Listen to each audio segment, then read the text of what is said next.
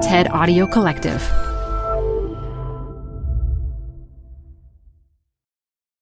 Apple Card is the perfect cash back rewards credit card. You can earn up to 3% daily cash on every purchase every day. That's 3% on your favorite products at Apple, 2% on all other Apple Card with Apple Pay purchases, and 1% on anything you buy with your titanium Apple Card or virtual card number. Visit apple.co slash card calculator to see how much you can earn. Apple Card issued by Goldman Sachs Bank USA, Salt Lake City branch, subject to credit approval. Terms apply. Hi, I'm Debbie Millman. Canva is great for designing visual content for work, no matter what industry or department you work in. Nail your next presentation with Canva presentations. Start with a professionally designed template and use it as a springboard for your design. It's a serious time saver. Time to present but can't be there in person? Enter Canva Talking Presentations.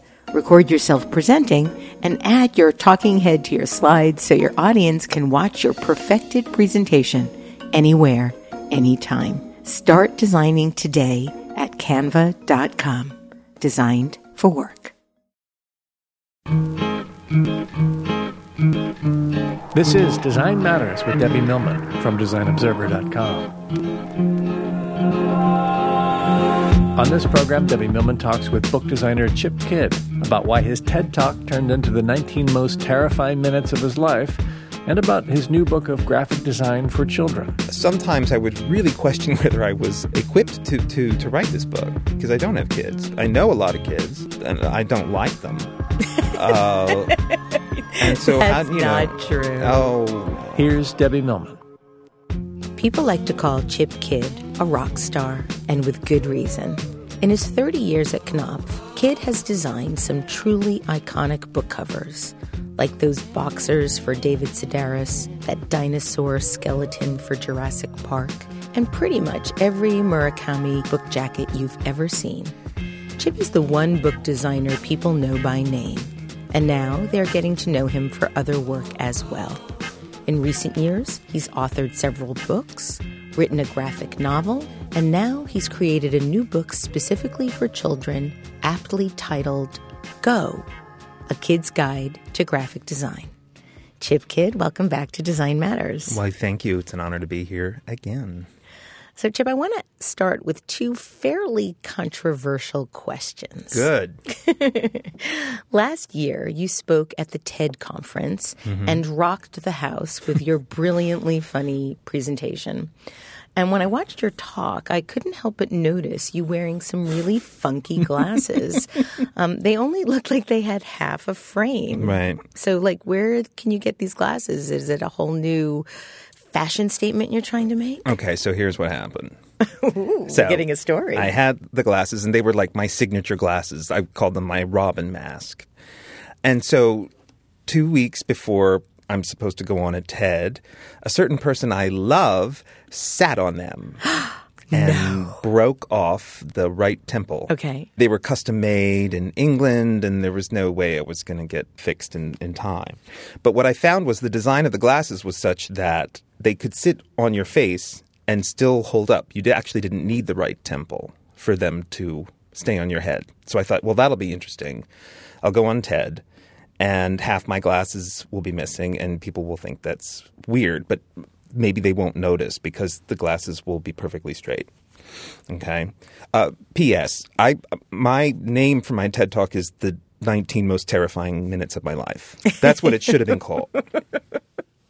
Uh, wow. Was it really the most terrifying 19 minutes? Well, it was like having a colonoscopy in that the preparation was far worse than the actual thing, but the preparation was excruciating. So tell us about the glasses and then tell us about the preparation. All right. So, two minutes before I'm about to go on live TED, streaming all over the world, and there's Jeff Bezos in the audience and Al Gore. That's when they clamp on the Lady Gaga skank mic, which I referred to right away. Yes, you did.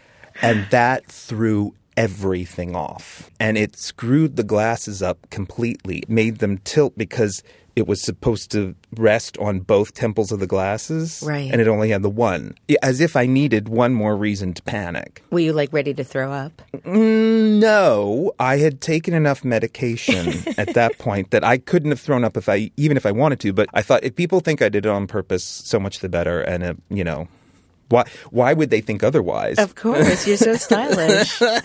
I wish our listeners could And- see you in and- the studio today with your uh, uh, striped socks and plaid shoes, and you're just divine. oh, please, it's fall. Well, tell us about the preparation. What was it like? I mean, the thing with TED, and this is TED, the main stage, the big deal. Like, if if you're at this point, if you're going to do it, they, you know, you you're in constant contact with them for every day for three months leading up to it. Every day. Every day, they will give you as much help as you want. so help in terms of coaching about present, coaching presenting. speed and- and, you know you know me i mean i've been giving talks for over 20 years now or 1992 i think was the first one and i think i'm pretty proficient at it but usually you know they give you 45 minutes to an hour no matter who they are and so they're very much impressing upon you the time thing and then i started obsessively watching ted talks online and i mean That's daunting. well, I don't know if I should name names, but I mean, I saw people that we both know and that we've both seen live and that we that we both think are amazing. But watch their TED talk, and they're like deer in the headlights. Watch Isaac Mizrahi's TED talk if you want to see somebody having a nervous breakdown on stage. Really? Oh yeah. Oh, and he's Before- so. Yeah, and he's I've great. interviewed him. He's fantastic. Hello. Yeah. But I think for this, for some reason, he's holding his notes in one hand and he's got the laser pointer in the other hand and he's flailing about. And that started freaking me out. And there were a couple other people like that too. So it's like, yes, you know how to speak. Yes, you know how to swim. But now you're going to be in the Olympics. So every Monday for two and a half months, I went down to their offices and just rehearsed. But it wasn't bolstering my confidence. It was wearing it away. It was eroding it in what way?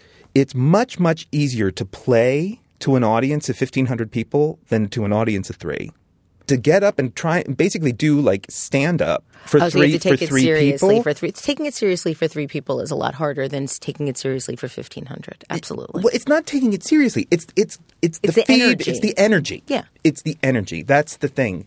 And so they'd sit and smile, these three people, and I just think, oh my god. And and and I was kept. I never was made my time. I kept going over to like twenty five minutes to a half an hour. So anyway, finally, the last week they brought another speech coach, and they said, "Okay, look, she's going to be at Rockefeller Center this week in this in this particular suite. If you want to go, go." And I thought, "All right, I'll go." And I was dreading it, and she was fantastic, and she basically said, "Cut this, cut this, cut this, and you'll be fine." And so when I finally got there, I mean, I was jacked up, but but I was all right. I think All right. I looked last night. Your talk has been viewed close to a million times. it's excruciating. I, I can't watch it. I, I've seen, and I wouldn't do it completely differently. But the, the voices are horrible. The accents are stupid. The you know, it's, well, you play a lot of different characters. It's actually really funny. And It's in your bad. official bio on your website, it says something like 400,000 views. So I thought, well, let me just go check because I don't want to say 500 if it's only 430. Right. And then it was close to 900 with another 100,000 on YouTube. And That's I was amazing. like, "Mm, that's a million hits. I um, I haven't kept up. So Well, my other controversial question has nothing to do with TED. It's actually about another conference. Um, why on earth did you kiss Neil Gaiman, who is straight, Mm-hmm. hard on the mouth, on stage at the last San Diego Comic Con? well, the quick answer is why wouldn't I? well, I Um, did hear there was tongue involved too. okay, here's what happened with that. Neil and I are friends. Yeah, I would Um, imagine. And, and uh, well, I don't want to take that for granted. No, he's great, and I just did a fabulous book project for him, which is a, a commencement speech. It's called the Make Good Art speech by Neil Gaiman, which was that was like a dream job of typography, like 301 or something. Wow. Take this 18 minute speech that's on YouTube, also with a million hits, and turn it into a book that people would actually maybe want to buy he was like, just do whatever you want. If you need illustrators at your disposal, you can have them. But it's all a typographic solution reacting to what he's saying. So, okay, Comic Con is from Wednesday to Sunday. Wednesday is the preview night. Uh, Chris Ware, who you, Chris. Chris, Yes, who, who you, introduced me to. um, Building Stories, of course, was up for like seven awards, I and hope he won something. he won them all except for one. He he didn't win the use of color. It's like, oh my god. Um, I'm gonna have to go look at that yeah, and see why. I, who knows? But anyway, he wouldn't want to go to Comic Con. He's not big on awards and all that. So it's like, okay, I'm going to go as your emissary and accept on your behalf. So I figured, okay, I'm going to be up there a couple times. And so Neil had been telling me about how he was going to be giving the last three awards, which is like, you know, best book, which is like the best picture. And we didn't plan on this kiss thing, but the other host of the Eisners was this British comedian.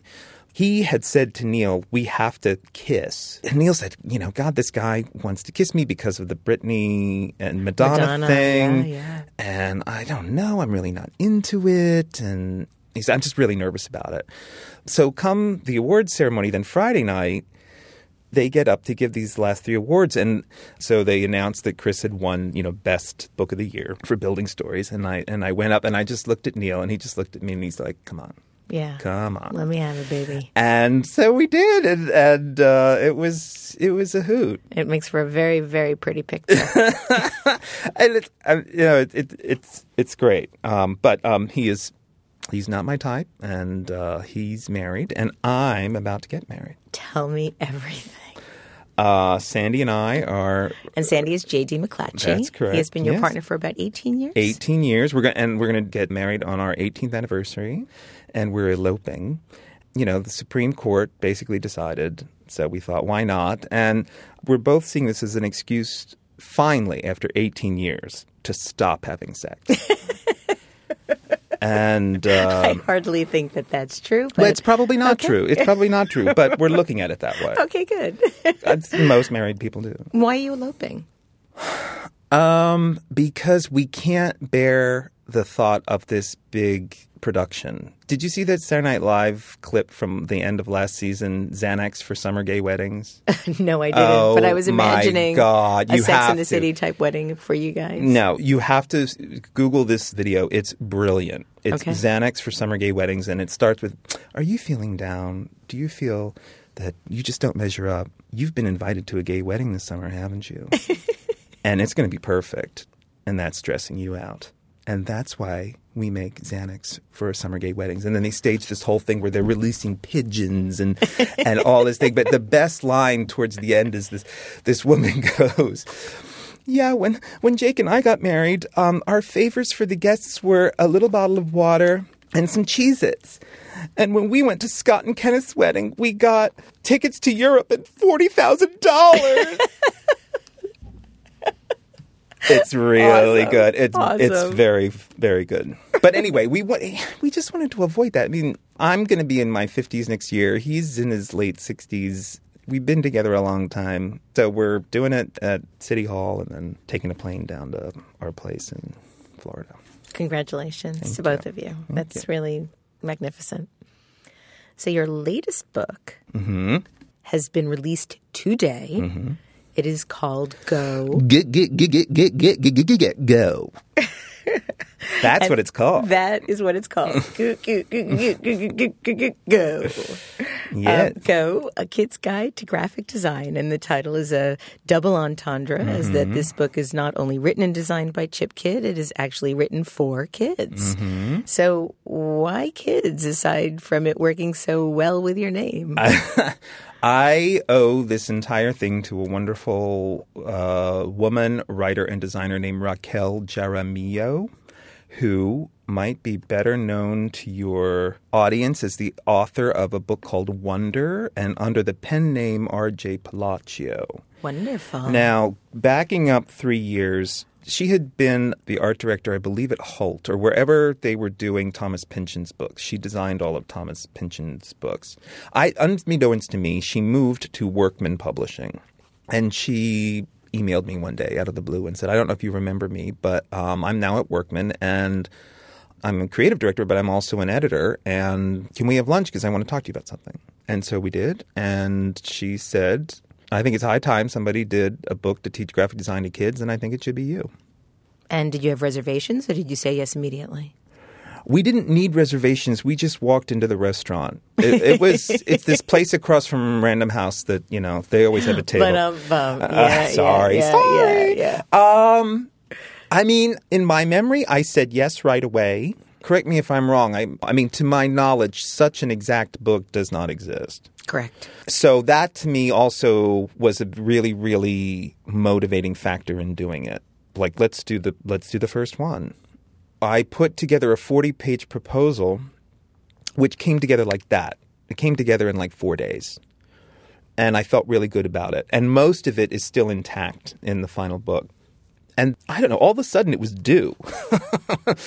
and so there was a, there was a real push then in the last like 4 to 5 months to to get it done cuz for some reason I thought it was supposed to come out next spring.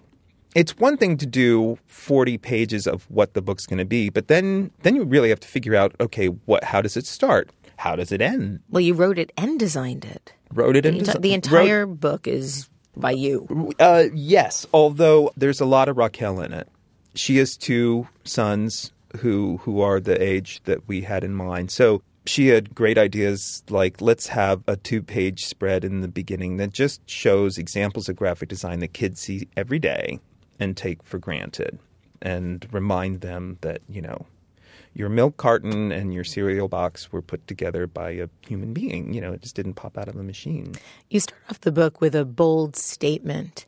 You declare, whether you realize it or not, most of the decisions you make every day are by design. So, can you elaborate a little bit on what that means? It's pretty pretentious, isn't it? No, it's I mean, not it- pretentious at all. It's just a bold statement. I'd love to just get a sense of how you came up with it. I don't think I started thinking about who was making what or how things got made until I was in college. And I think as a kid, you're trying to negotiate so many other things socially and growing up and all of that that, that you probably don't think about who designed that exit sign or your clothes or I do remember way back something like 3rd or 4th grade where the teacher said, you know, try doing this for a week. Like, lay out your clothes for the next day, the night before. And it had never occurred to me to do that. And at first I thought, well, that's stupid. I mean, I just decide like two minutes before I'm going to put them on. But th- that sort of forced me to think about it. And then tomorrow morning, you don't have to stress about it. You can just put it on and go. I think that's what I mean. All these things are by design, they're by planning. And I think if they're not, that's when that's when you run into trouble. You then ask a nearly unanswerable question. Um, and I'd like to read the question and then the full answer, mostly because I think it's a wonderful answer, but as well, it sort of reflects the tone that you take throughout the book and the way that you've written this in a very relatable, very earthy way. Mm-hmm. So I'm going to read about a paragraph. You ask the question, What is graphic design? And you provide both a dull but correct answer and then a far more interesting answer, and I'm going to read them both. The dull but correct answer is that graphic design is purposeful planning that uses any combination of forms, pictures, words, and meanings to achieve one's goal. Now, the far more interesting answer is that graphic design is problem solving and sometimes making something really cool in the process. There are all kinds of problems to solve good, bad, complicated, easy, annoying, fascinating, dull, life threatening, mundane. There are problems that determine the fate of mankind only to you and no one else, and problems that determine the fate of mankind. And some of them are truly unsolvable, but of course that doesn't stop people from trying, and it shouldn't. But the main thing to learn about graphic design problem solving is that the best solution can usually be found in the best definition of the problem itself. I know that shouldn't sound contradictory and weird, but it's true. Well done. really fun. But I have to ask you. So this is help. You have to help me understand this because mm-hmm. I never actually heard it related in this way. Really? A really unique and original answer. How is the best solution usually found in the best definition of the problem itself? Uh, you know, Penn State, day one, introduction to graphic design, they, they were pounding this into us. But so give me an example. What is the best solution that you can come up with that is actually found in the best definition of the problem itself? Well, I, okay, so I cite the speed bump and um, the history of it, which was in the mid 1950s, and people were driving too fast in a suburban area, and he wanted to slow them down. And the problem is, people are driving too fast in an area where you have a lot of pedestrians. So, why is that a problem? Well, it's because people could get hit. So, you just simply want the cars to slow down. What's going to make them slow down? Well, we'll put up a sign. Well, what if they ignore the sign? All right. Well, what's going to make them slow down that they can't ignore, even if they want to? A lump in the road. Again, then I have to backtrack and say, you know, this is a brilliant design solution. It's not necessarily a graphic design solution. The graphic design solution is slow bump ahead. But if you don't pay attention to that, then boom, there you go that was one example that one of my favorite teachers in college used to talk about. Uh, a guy named Bill Kinzer, who, who died quite some time ago, but I've never forgotten that. You have some remarkable statements about graphic design in a way that I haven't read before, and I want to share a few. You state graphic design needs your willing participation, even if it's subconscious. Graphic design is message sending into the brain. It is a cerebral experience, not a physical one. Architecture wants you to walk through it. Industrial design takes your hands or other body parts to appreciate it. Fashion makes you put it on. But graphic design is purely a head trip from your eyes to your mind. How does that happen? How does that happen that it, it becomes a head trip, that it becomes entirely subjective and entirely something that you need to create a construct around? Because it requires your participation. But it requires your participation in like like you just quoted in a different way than other kinds of design that we're used to. And frankly, part of that could be deciding not to participate, to ignore a sign or to ignore a piece of graphic design that perhaps isn't effective enough to get our attention. To me, it's very special in that way. It's connection, really. It, it's, I mean, it's connection. You know, people ask if, if a tree falls in the forest and nobody hears it, then does it make any noise? Right, right. And it's it's sort of the same with graphic design. If you create a graphic design but nobody views it or sees it or understands it, then is it graphic design?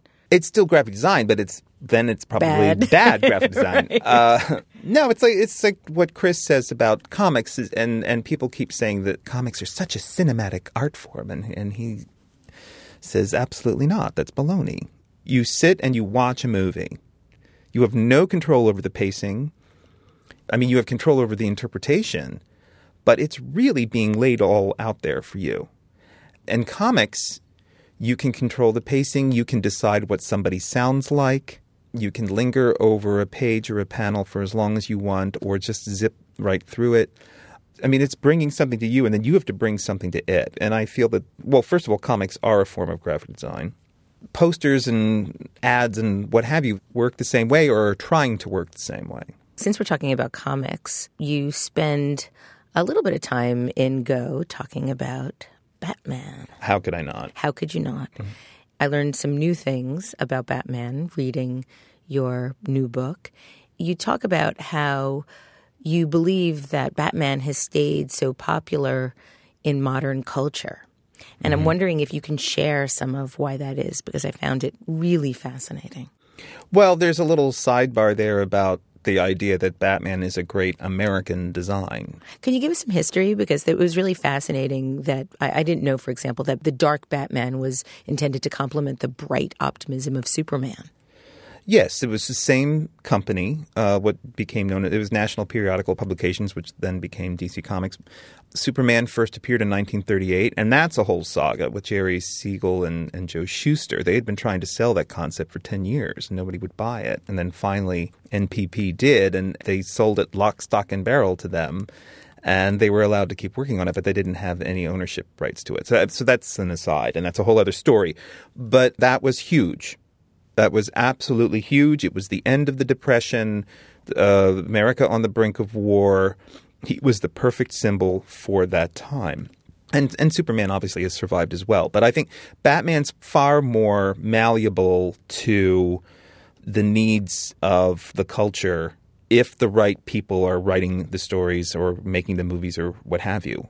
I think they've had the most success with him. And when I say Batman's a great American design, is just the lore is here you have somebody who had everything, had it all taken away, and then had to get it back piece by piece by reinventing themselves as somebody else. Who, frankly, that character has a great design sense. And, you know, the idea is that as Bruce Wayne, I can't really get that much accomplished, but as this other thing that scares people that they don't understand, that looks like one thing but is acting in another way, that's how he can get things done that he wants to get done. Do you think that that's at the heart of what makes him so eternally popular? Or is there some other psychological sort of trick to Batman that we don't quite understand? I think it's all of the above. First of all, he's human, so we can relate to that. There's a way that you can adapt the costume. It changes. You can make it look a certain way for a movie or a cartoon.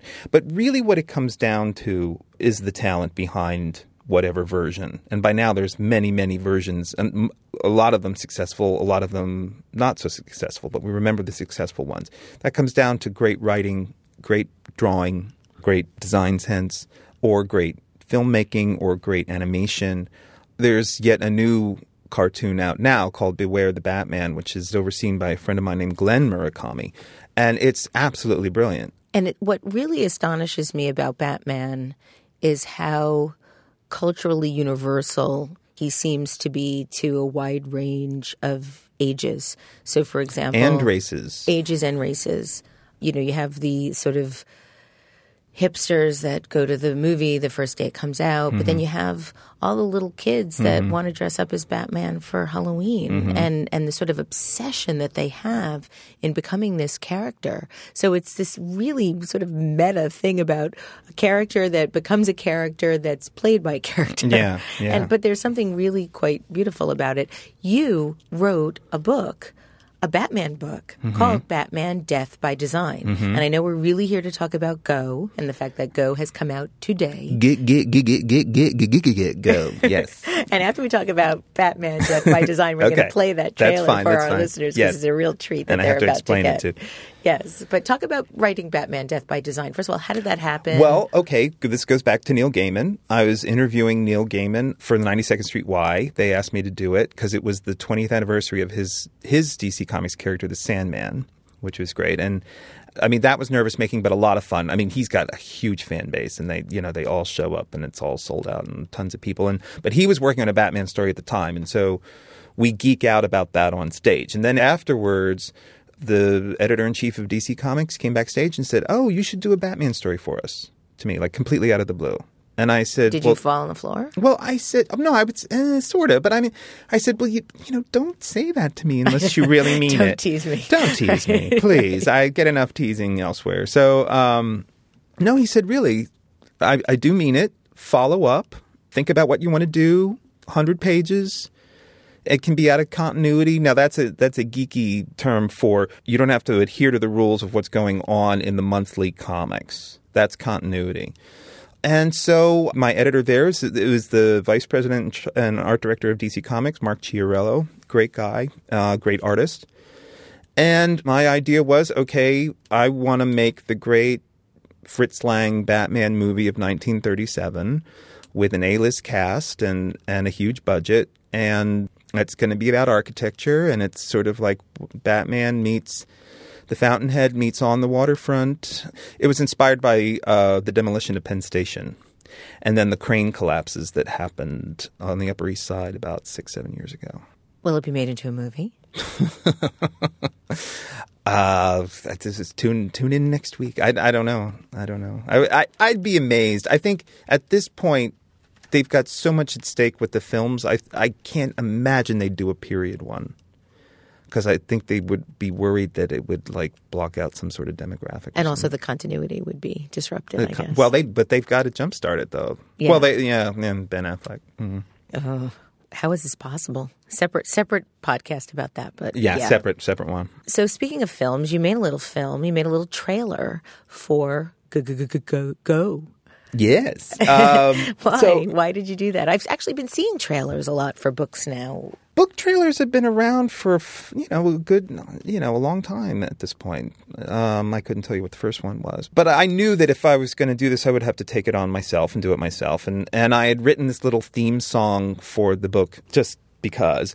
You know, I, I was in this band named Art Break with my friend Marco Petrilli, and a lot of people have asked, well, what's become of that? And really, what's become of it is that we didn't break up, but we went on hiatus because he had he had another child with his wife, and they had to move to Fort Worth, Texas, and basically so that the kids could have a you know a better life there than a one bedroom apartment in the Lower East Side. So what he did then was he got his degree to teach high school math, got a job at Southwest High in Fort Worth. Liked the kids a lot, but didn't like teaching math. And then, after a couple of years, he convinced the administration to let him start a music program for the kids. And I mean, it's literally a school of rock. It's great. I went down there a year ago, February. I mean, frankly, it was kind of a, a pragmatic thing because I wanted to make this video, but I didn't really want to spend a lot of money. So I did all the audio soundtrack of the music myself, sent them a PDF of the whole book.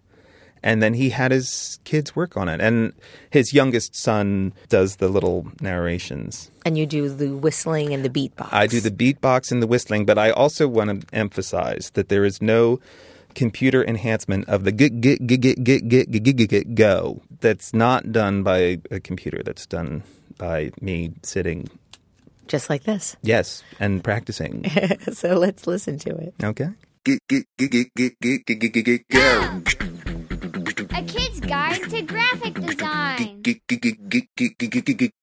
How does it do that?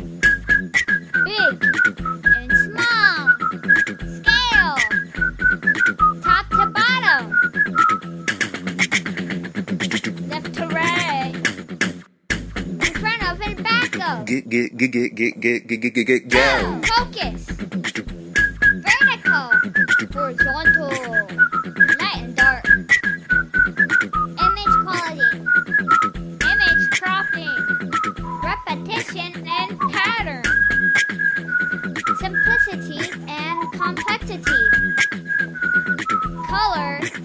Positive space and negative space. space. Visual variation.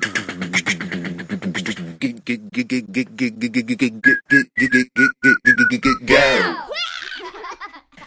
That's wonderful. I think you can replace the guy in, in Family Guy that has that. goo, goo, goo, goo, goo, goo, goo, goo, goo. Uh oh. I don't watch Family Guy, so I hope I didn't copy it. Oh no no no no! He just has that sort of uh, uh, Stutter. Uh, um, in any case, one of the things that I found so interesting about Go is how far back in time you actually go. um, you state that graphic design actually dates back to 15,000 BC when our prehistoric brethren created the wonderful cave paintings at Lascaux, and then later when we began to use hieroglyphics. Mm-hmm. You talk about how graphic design as we know it today is a relatively recent phenomenon. It wasn't even called graphic design mm-hmm. until 1922. What happened in 1922? In 1922, William Addison Dwiggins, the great book designer, coined the term in an essay that he wrote. As far as I'm concerned, who better to do it? He was he was a great hero of mine.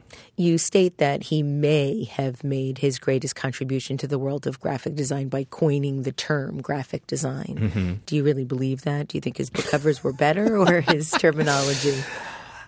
I, why do we have to pick one or the other? Uh, yeah, good point. He did amazing book design. He, my favorite of his was the Time Machine, the Random House special boxed edition of of the Time Machine.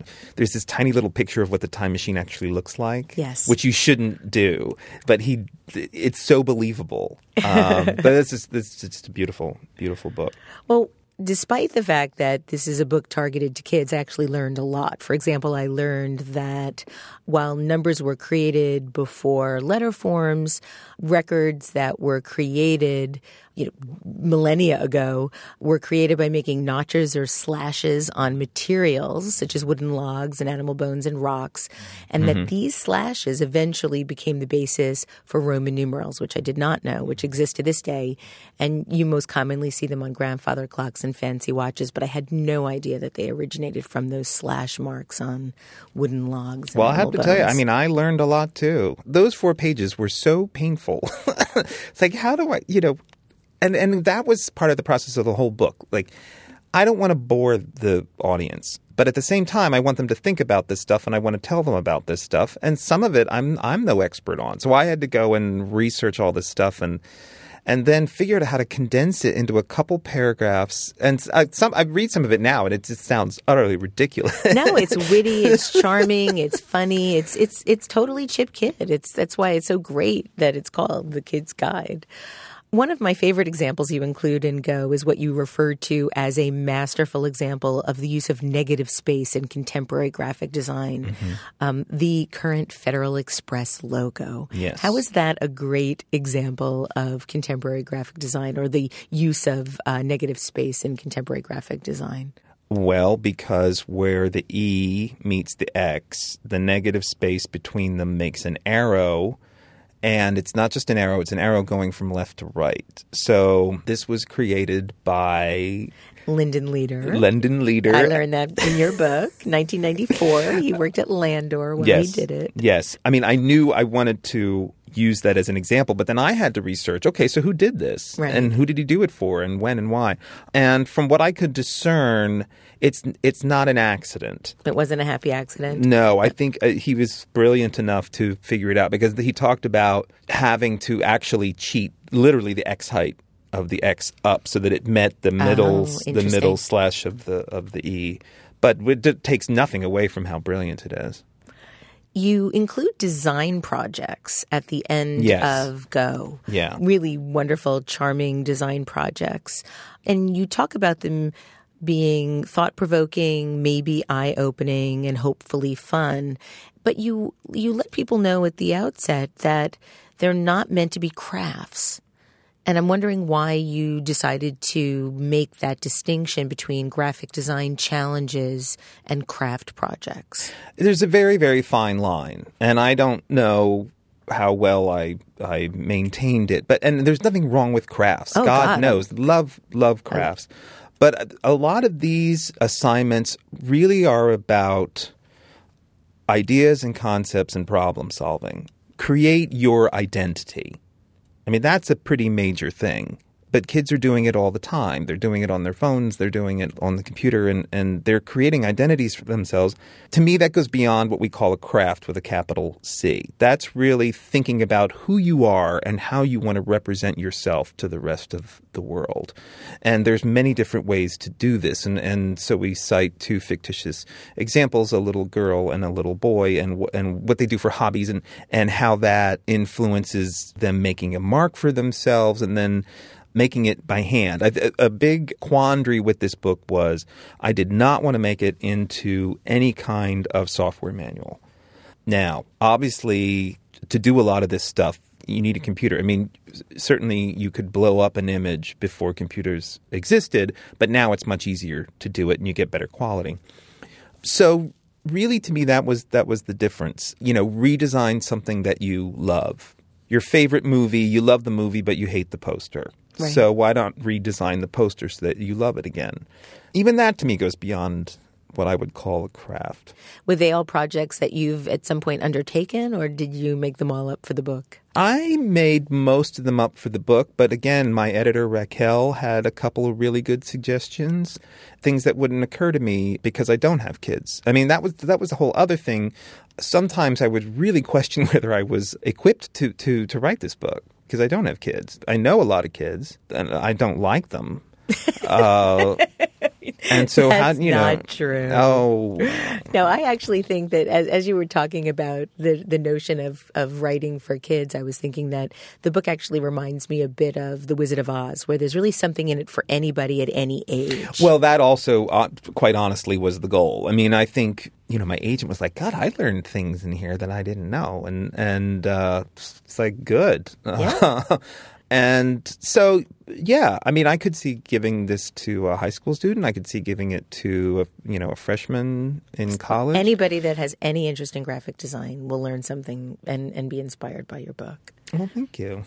So it seems like Go has this real educational teaching quality to it. Mm-hmm. Have you been doing any teaching? Are you thinking about teaching? Uh, I mean, I taught at SVA for, for six years, and, and it was good, but that was enough. But um, I've recently been approached by a group called Skillshare to do some online design classes, and I finally sort of relented. And part of that is because I mean, I'm I'm very grateful, but at this point, I'm getting at least ten to fifteen emails a week from students with all these questions, and I just I can't I can't sit and I'd I'd get nothing done if I answered all the questions. So I've been approached several times to do online design instruction, and I just each time I'm just like no, and this time I said yes because I can refer them to to to this. So Wonderful. When when does when do your first classes launch? you'd think I would know, probably in about a month.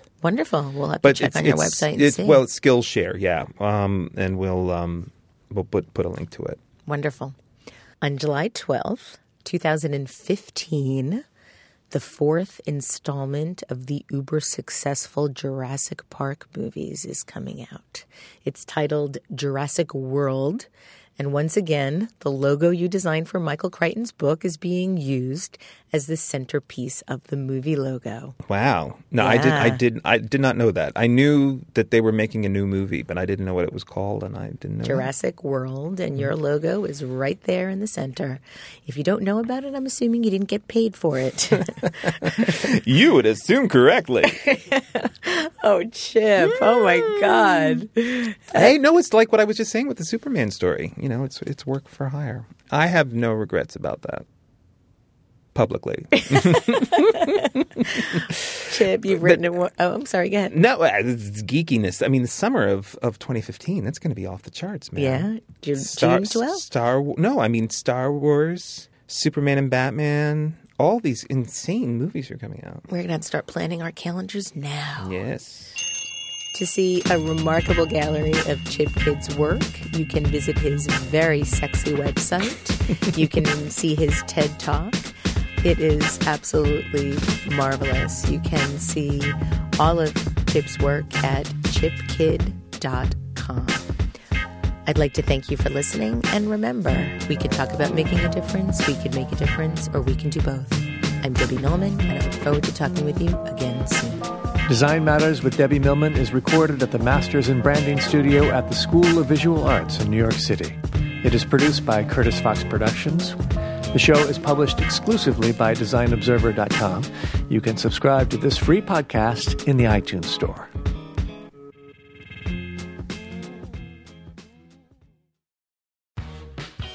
You're growing a business and you can't afford to slow down.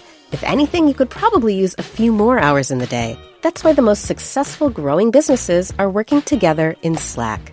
Slack is where work happens, with all your people, data, and information in one AI powered place.